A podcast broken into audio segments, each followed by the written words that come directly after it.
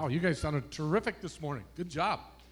Uh, so we're talking about effective, and uh, I want to make a quick note for you. Our one of the, the ministries that we found to be really effective uh, in terms of helping marriages go from a three to a five or a five to an eight is our reengage, and uh, we have two slots open. Uh, what happens is as soon as we get five couples that will go into a group, then that closes, and so we have two slots open. So we invite you to come and join us on uh, Tuesday nights at 6:30 and check it out. See if it's something that uh, you'd want to get involved in.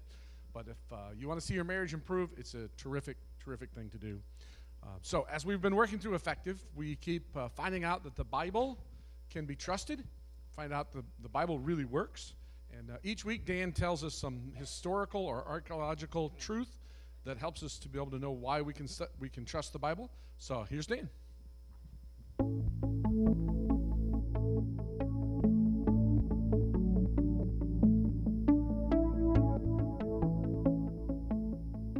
Hi, my name is Dan. In this series, we're looking at the historical evidence for the Bible to understand can it be trusted? Can you trust the Bible? Today, we're going to talk about the New Testament. This section of the Bible claims to have been written by those who were alive at the time of Jesus or shortly after and able to interview eyewitnesses to his life and teaching. The original writing would have spanned the period from about AD 50 to AD 90. But we don't have the original writing anymore. So, how can we be sure that what we have today is accurate? Can we be sure that the Bible was not written by religious leaders well after the first century for purposes of strengthening their own personal power and religious system? Well, like the Old Testament, the New Testament has self referential components. Peter talks about the letters of Paul. Paul makes references to other letters being passed around the churches. But let's set that aside for the moment and consider the evidence for the antiquity, how old are the writings, and the accuracy of the text that we have today. There are a lot of very old books that we still read today, classics from the Greek and Roman era, comparable in time to the writing of the New Testament. And just like the Bible, these books have been copied, recopied, translated, sent to different parts of the world, stored in secret places, recovered later, and so on until today. And like the Bible, we don't have the original texts of those books either. So scholars look at a variety of copies and manuscripts, whether fragments or whole copies, to determine as best they can the original text. We will get a more faithful rendition of the original text in two ways. First, we want the oldest versions we can find. The closer in time to the original, the lower the chance that something has been copied incorrectly or a later editor has changed the text. And second, we want lots of copies. This helps us find misspellings and word order changes and the like, and it gives us the chance to use some statistics to determine the correct words. As a simple example of that, imagine these three manuscripts fourscore and seven years ago, fourscore and seven years ago, 87 years ago. Looking at those three, we could be pretty confident that the original text was four score and seven years ago, right? But if I only had the third manuscript, I would have to live with 87 years ago. And although I would know exactly what Abraham Lincoln meant, I would miss the cadence and poetry of his speech. So having three copies allowed us to pick the version that was most correct. In the same fashion, having lots of copies, lots of manuscripts of texts of these old books helps us be quite accurate to the original intent. So let's look at a chart with some of these old works on it. I've grouped a section of works from some Greek histories to some Roman pieces uh, that were written about the time of the Bible, from about 400 BC to 100 AD. Take an example of the middle there Pliny the Elder, Natural History, was written in AD 79, right at the same time that the New Testament was being written. For most of these old works, we have well less than 500 copies, manuscripts, or fragments. For Pliny the Elder's uh, Natural History, we only have 200 copies. A more famous work, one that maybe you read in high school or in college, is Homer's Iliad, the story of the war in Troy. That was written about 800 BC, so similar in time to the later parts of the Old Testament. There are 1,800 copies, fragments, and manuscripts that we use to source that book today. But the Greek New Testament written about the same time as Pliny's history. We have over 5,800 copies. That's a ton of copies of that particular version, and that's setting aside translations or other language versions of the New Testament. That's an enormous amount. We have a lot more evidence for the text of the New Testament than we have for many other famous works. Now, these numbers come from 2014, and they change slightly all the time as scholars and archaeologists find new copies. But each one that we find adds to the story that we have, just a massive evidence that the Bible that you hold in your hands today is an accurate representation of what was originally written. We could also consider other writing that quotes the New Testament. While not strictly copies of the Bible, people wrote letters to each other or wrote books about Christianity that included sections of what we know today as the Bible. Think about a sympathy card or a birthday card that you might send today. Some of those cards will have a verse of the Bible in them. When we look at the oldest such works, those letters and books and commentaries that were dated before 300 AD, there are more than 35,000 quotations of the New Testament. Dr. Ron Rhodes claims that there are enough of these quotations to recreate nearly the entire New Testament, saving only 11 verses from material written within 200 years of the time of Christ. In all of the cases of these old books, the texts that we have are kind of scattered across the years as to when they were written. If we look at the oldest manuscript, even if it's just a fragment, this helps us see the latest date at which the original text could have been written. And for most of these works, the oldest fragment we can find is several hundred years after the stated drafting date. The best of the bunch is Sophocles' plays. Uh, he was a Greek dramatist writing plays uh, in Athens. We have a partial copy that's about 200 years after the original publication. But for the Greek New Testament, we have fragments that date back to AD 130, only 50 or so years after the original writing. Again, this gives us a great deal of confidence that the New Testament was written right about the time that it claims. We have support for this early writing from other sources. Adrian Hastings, in his book, A World History of Christianity, includes an extract from a criminal trial that took place in 180 AD, just outside of Carthage in North Africa a group of Christians was accused of practicing an illicit religion, and in their defense, their leader, a man named Speratus, brought with him a bag containing the letters of Paul in case perhaps they might need them. You see, Christianity was a written religion, like the Jews before them, with a strong reliance on the actual text being authoritative. And this, of course, is one of the reasons we have so many copies available to us today. We might read Homer's Iliad as great literature, or Pliny's history to learn what the world was like during the Roman Empire. But many people read the Bible as a foundation for their life, their purpose, their future. They found it trustworthy because it changed their lives, and so they wanted to make sure it was passed on to you and me today.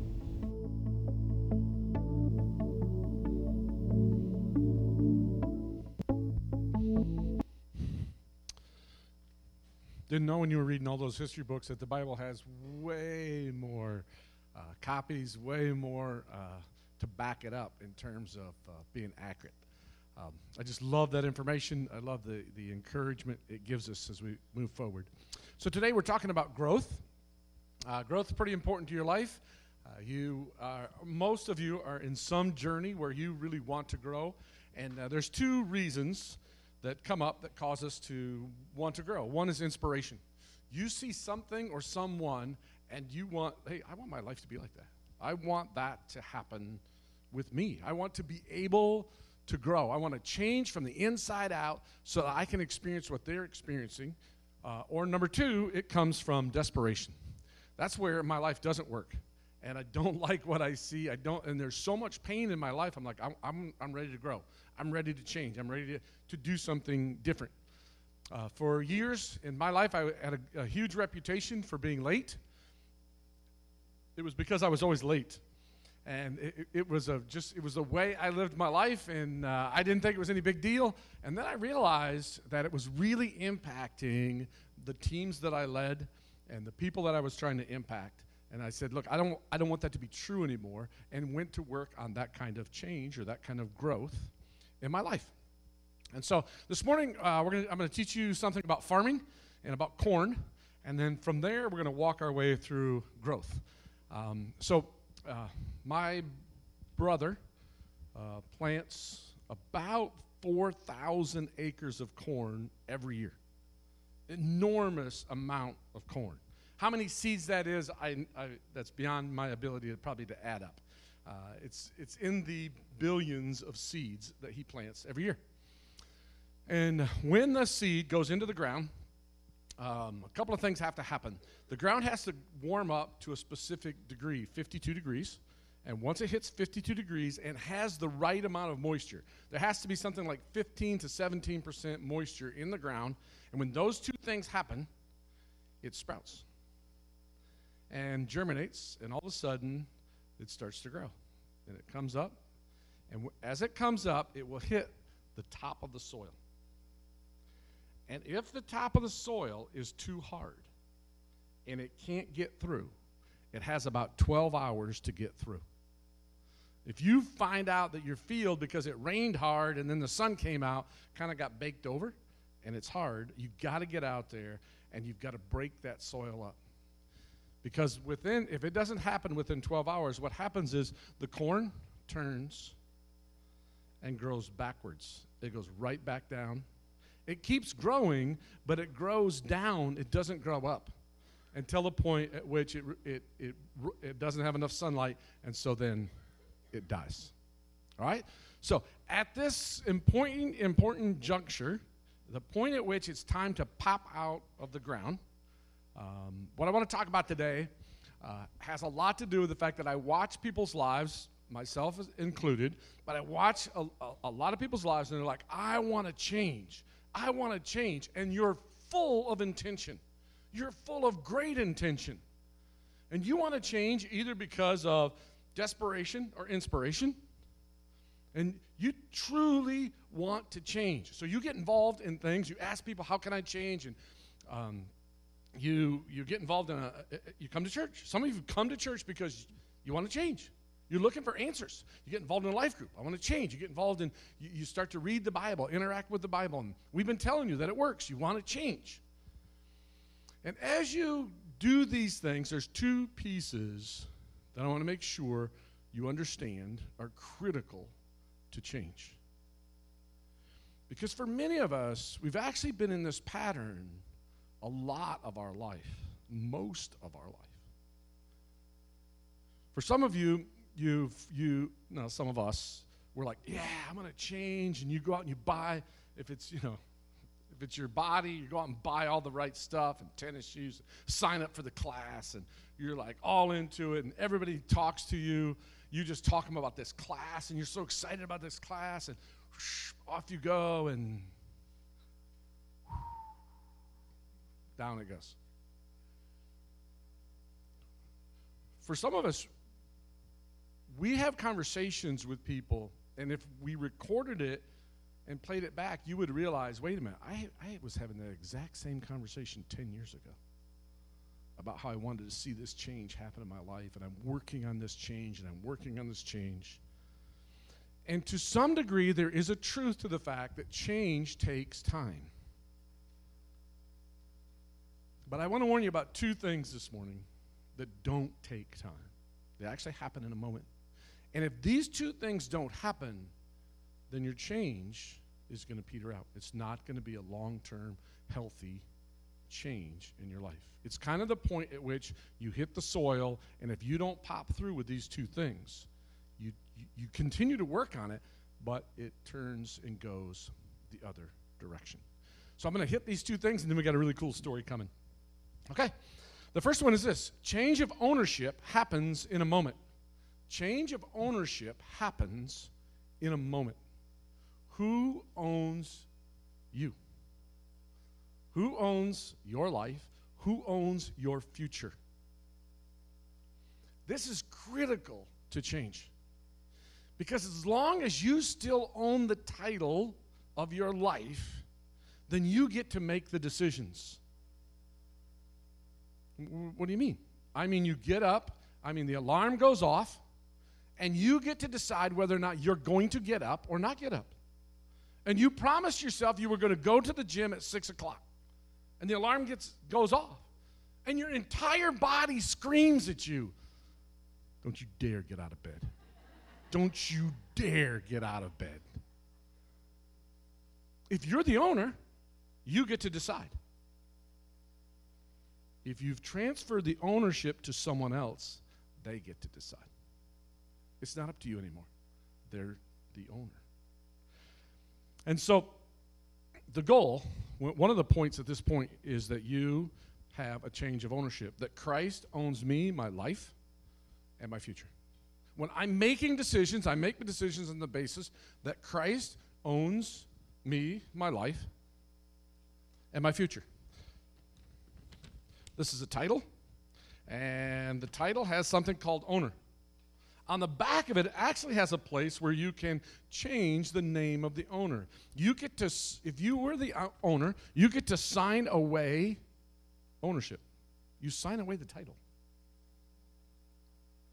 And these couple of things, the couple of passages we're going to look at next, Jesus invites people uh, or shares how God has invited people to give up ownership, to change title to someone else. He's, he's uh, talking to a group of people. It's a group of people who are uh, claiming they want change, claiming that they want to follow uh, God, they want to be, have a relationship with God, they want their lives to uh, amplify or uh, uh, exemplify that. And this is the conversation he has with them. What do you think? There was a man who had two sons. He went to the first and said, Son, go to work, go and work today in the vineyard. I will not, he answered. His intention was, I'm not going to do it. I'm not going to do it. He's like, uh, I was really, really, really cool. I had uh, four children, and they have different personalities, right? I had one who almost always said, I will not. I'm not going to do it. You mean like they, they didn't straight up and say that? I said, no, they straight up and said it. Knowing what the punishment would be, I'm not going to do it. I'll take the punishment. But later, he changed his mind and he went. Then the father went to the other son and said to the same thing. He answered, I will. But he did not go. Which of the two did what his father wanted? The one with great intentions who said yes, or the one who said no and decided no? No. I know who my owner is. I'm going to go. Jesus said to them, Truly, I tell you, the tax collectors and the prostitutes, it was a shocking thing for him to say to this group of people. In their minds, the last people on earth who could ever achieve righteousness or change or goodness or a relationship with God was the tax collectors and the prostitutes. It's, kind of shocking. He says, They are entering the kingdom of God ahead of you. They're going first.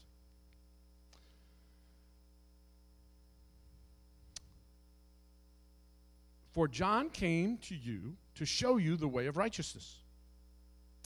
John the Baptist. But you did not believe him. But the tax collectors and the prostitutes did.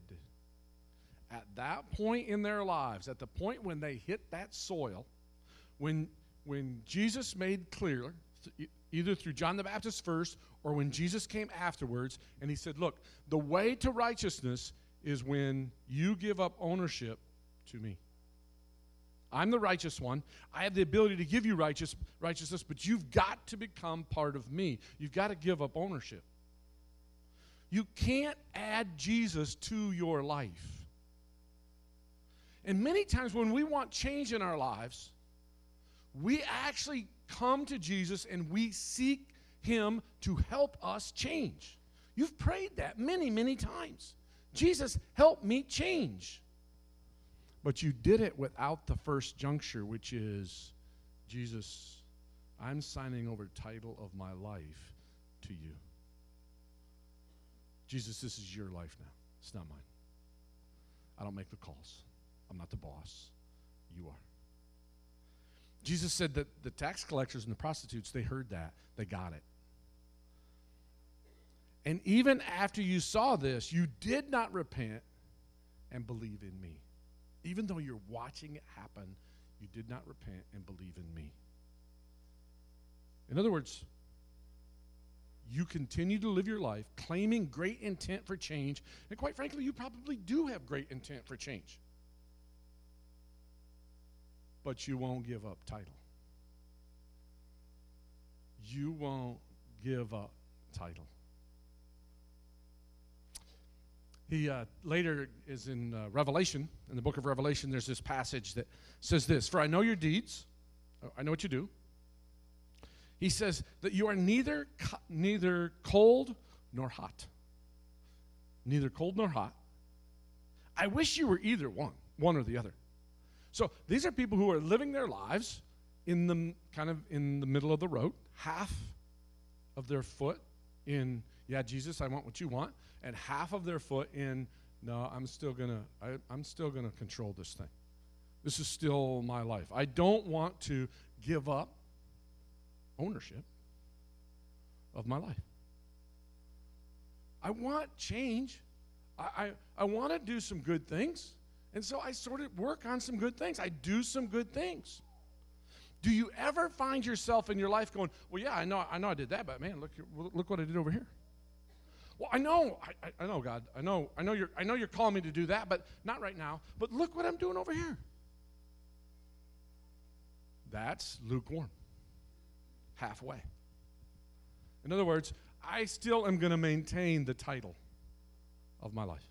I'm going to own my life. I still have final decision on what to do with my life. When that happens, change will peter out. It will. When you sign over a title, the actual, as you're going to find the, the, the last point we're going to talk about is fruit does take time. It actually takes time for the change to show on the outside.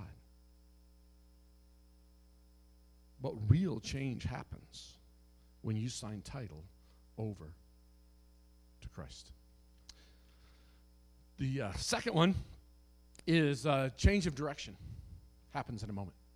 Change of direction happens in a moment.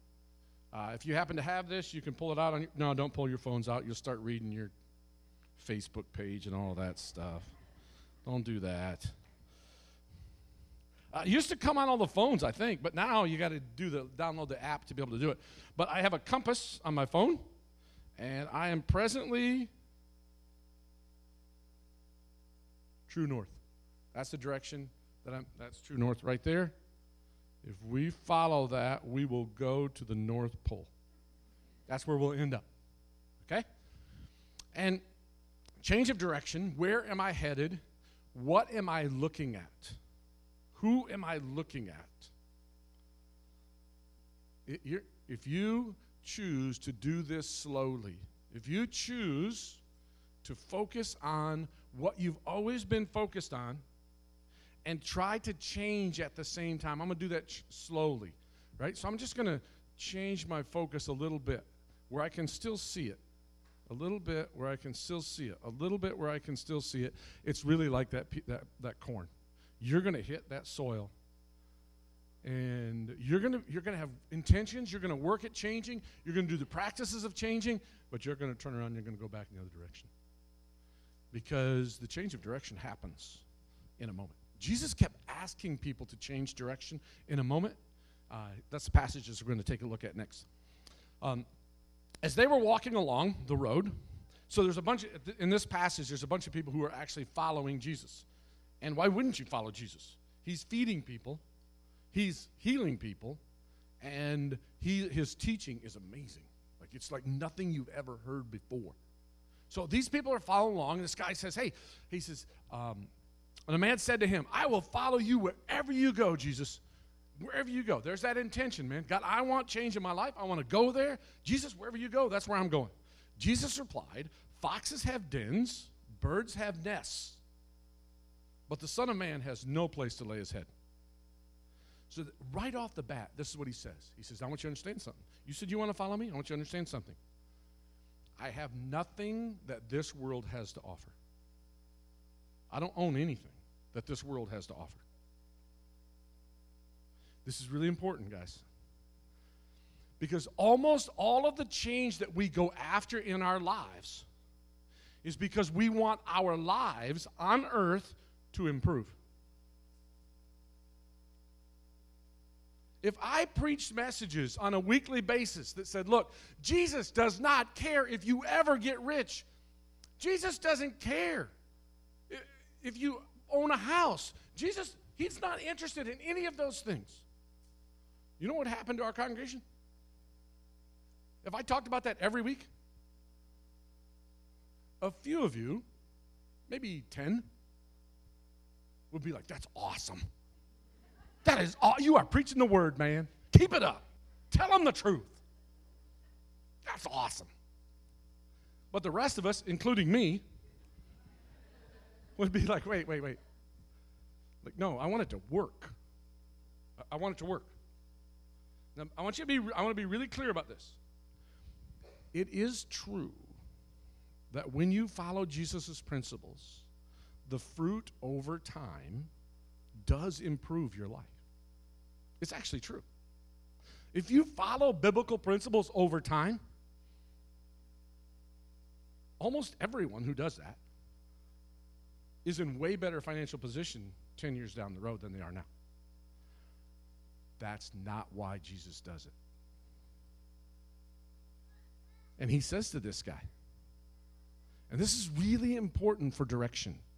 This is really important for your compass of your life.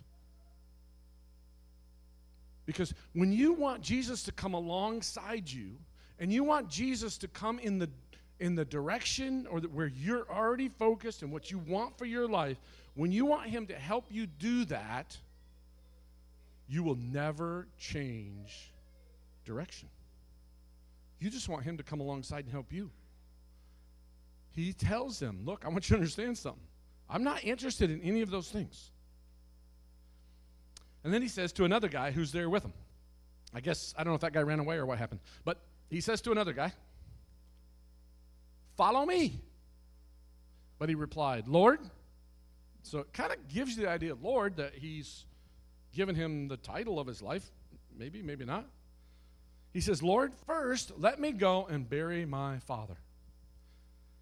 Jesus said to him, Let the dead bury their own dead. Why are you here? Do you want to follow somebody who says, Let the dead bury their own dead? There is an important context to this, and that is uh, one, Jesus is not teaching you shouldn't go to funerals. He's teaching uh, this particular guy, his dad hadn't died yet. He said, Let me go back, wait till my dad dies, wait till all of those things happen, and then I want to follow you. In other words, I will change the direction of my life over time.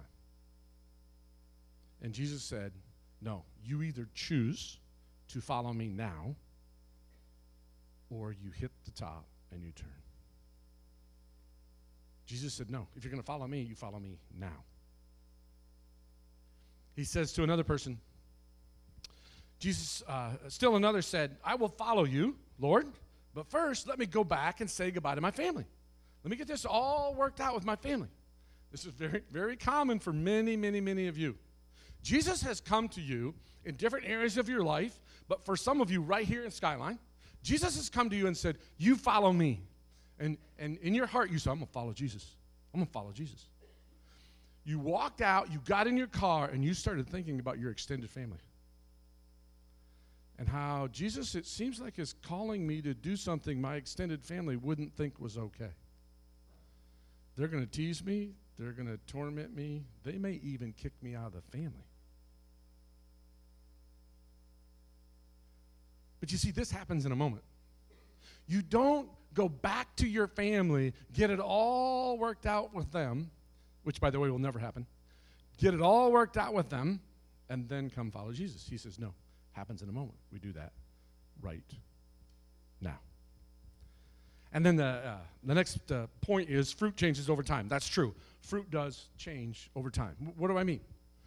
I mean that once you go through the dirt, once the seed's gone, once you change ownership, once you change direction, once that happens and you continue to actually grow, then fruit does come. And that takes time. The Bible says, Therefore, rid yourselves of all malice and all deceit and hypocrisy and envy and slander of every kind. But the fruit of the Spirit is love, joy, peace, forbearance, kindness, goodness, faithfulness, gentleness, and self control. Against such thing there is no law. Which, by the way, the last list, that's what Jesus wants in your life. The last list. If that's true of you, if you've grown so that that's who you are, you don't have to come to re, you don't have to come to reengage. You don't. Why? Your marriage blossoms. All these different areas of your life, they blossom. How come? Because you're actually living out this fruit that God wants to produce in you. But the question is this I don't know what God's already challenged you about, but I know He has. He's already challenged you to follow Him. And there's some things He said, oh, yeah, and I want you to give that up. Or I want you to grab a hold of this. And you said, Jesus, I'll follow you, I'll follow you, I'll follow you. Whoa, can't, can't give that up. Sometimes it's the silliest of stuff. Sometimes it's alcohol. Sometimes it's a hobby. Sometimes it's your language. And what that thing actually is, is a test as to whether or not he is the owner, or you are.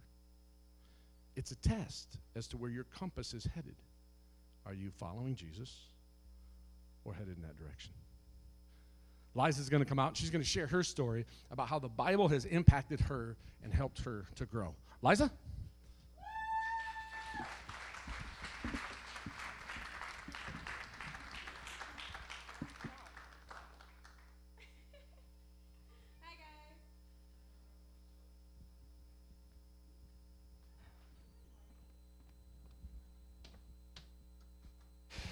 So, back in December, I received an email from Pastor Chris, and he mentioned he could use some insight on how the Bible is working for me. My first thought was, I shouldn't respond. I don't read my Bible enough. but I felt honored he even thought of me. I'm not a member of the church. Um, I don't feel like I'm involved enough. I'm not in like growth catalysts or anything. But I did reply that I would try my hardest to answer and that I would be honest. I wanted to be honest, even though it's personal. This is my relationship with Christ, not a church or a religion, a person, group leader, or pastor. This is all from my heart and my experiences. This is my Bible. Um, back in October, I was doing a bake sale to raise money for Puerto Rico. And there were lots of vendors at this event, one of them happened to be a church. And my son was walking around with my cousin, and he comes over to me and he goes, Mom, I got you this. I think you're really going to like it. It's small. I'm like, okay, that's cool. I put it in my purse, and I find myself drawn towards it more.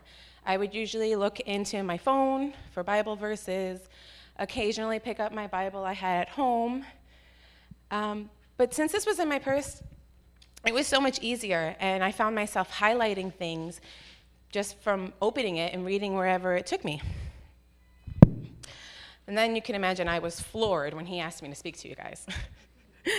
Before Pastor Chris met me, which was in the past year, he had met my mother 15 years ago when Skyline was just starting. She was full of life kind of person with always a big smile on her face, and with her children, she was really affectionate. This is how she showed us she loved us. But her tongue wasn't as kind. She was heavy with emotion and would lash out in frustration. She was a type to say one thing and do another.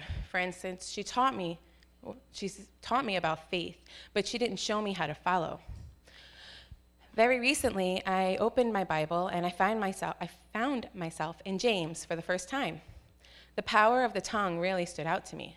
James 3:10. Out of the same mouth comes praise and cursing. My brother and sister, this should not be. See, I was raised with a family that had very foul mouths. It was a language spoken very often in my house, so often that it was casual, and the abuse went completely unnoticed. On a daily basis, I was called stupid, like, hey, stupid. I would do something wrong, like, you're such a moron or I would even be called an effing idiot, and at times a little b. But like I said, this abuse went completely unnoticed. And it was common for us as we grew up, for my siblings and I, to even have foul mouths at a certain age.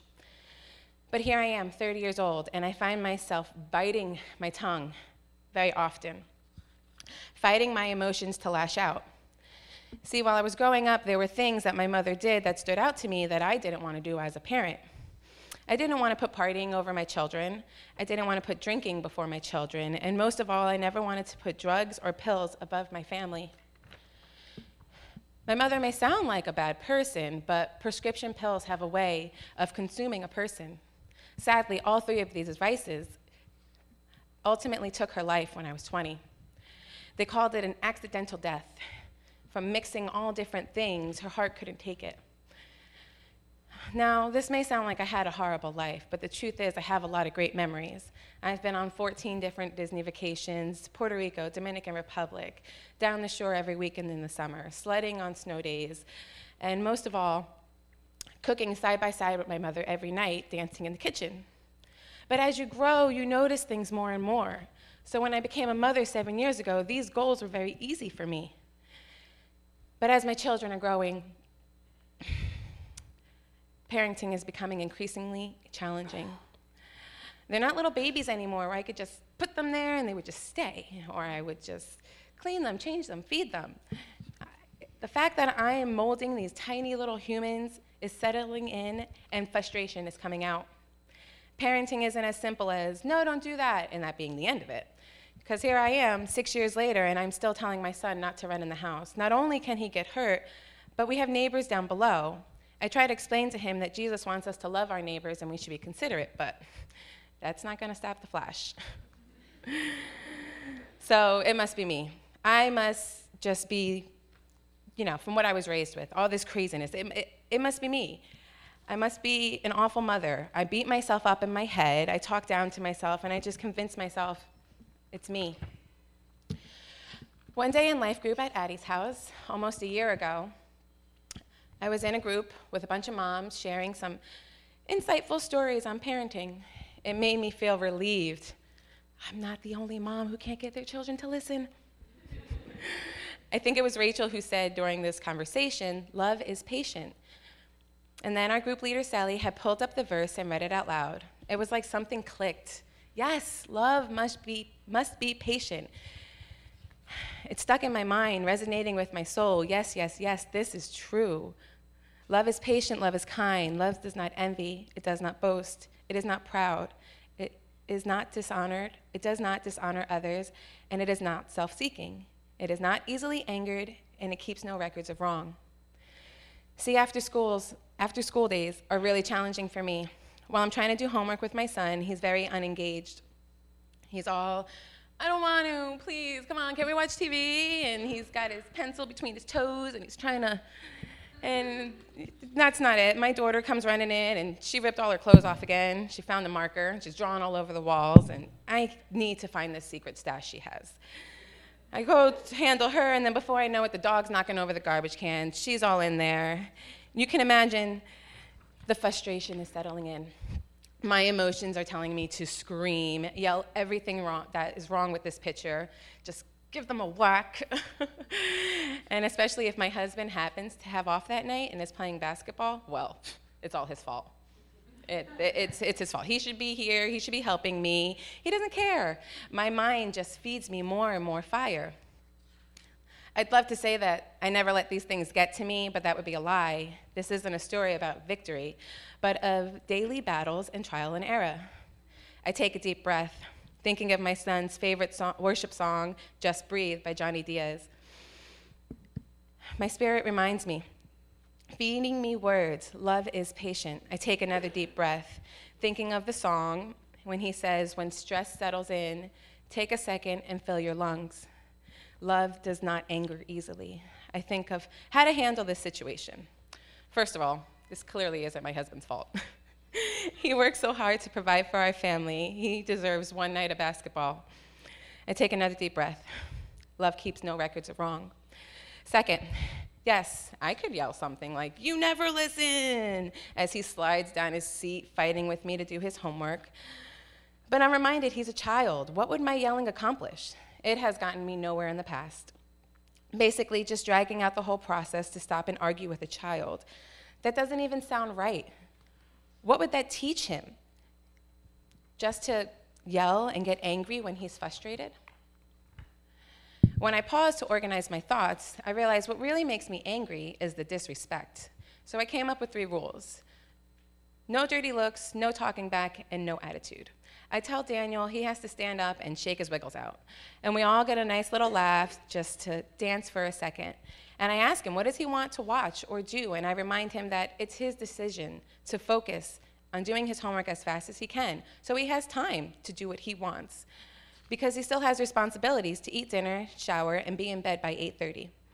And if he simply doesn't have enough time, I'm very sorry, but that wasn't my decision.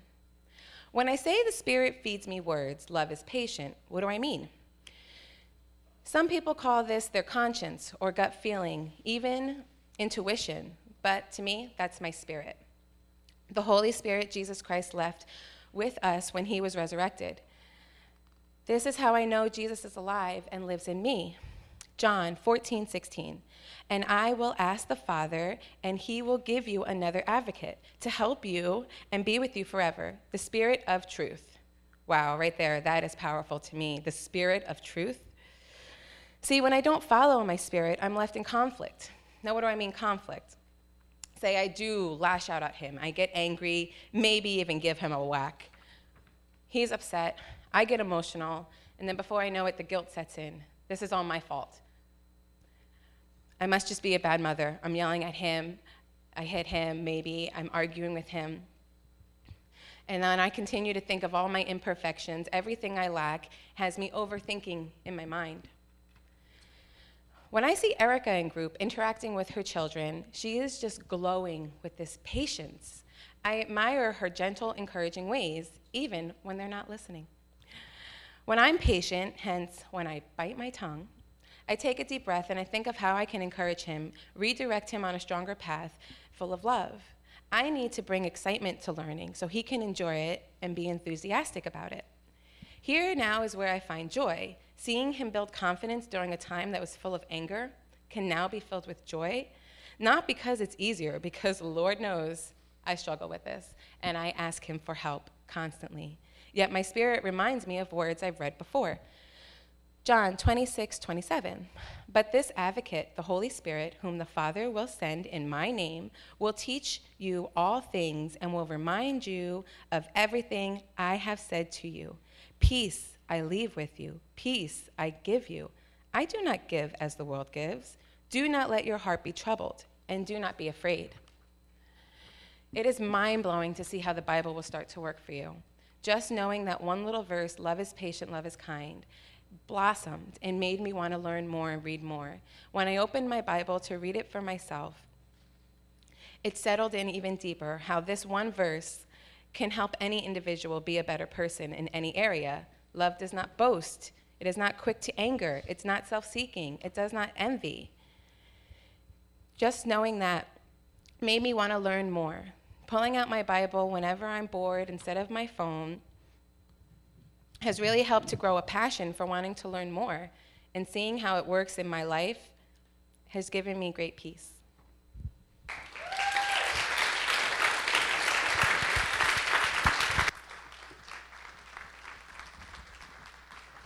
Let's pray. Lord Jesus, I thank you for Liza. I thank you that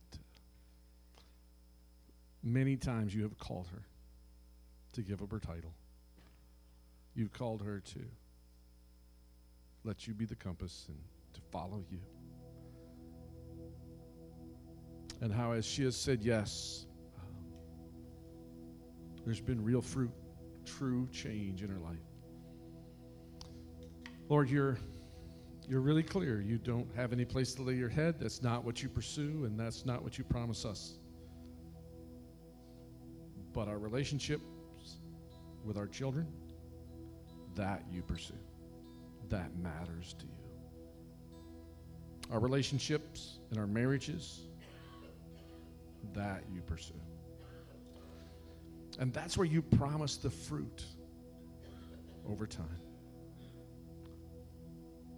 And Lord, I pray for each person here who, as they heard your word this morning and they were reminded of times when you've called them and they really wanted to change, but they didn't give up title.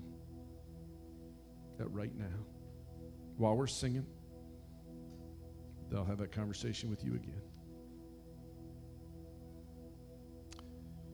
They'll give you the ownership of their life. They'll give you direction. They'll look where, at you and follow you wherever you go. In your name we pray.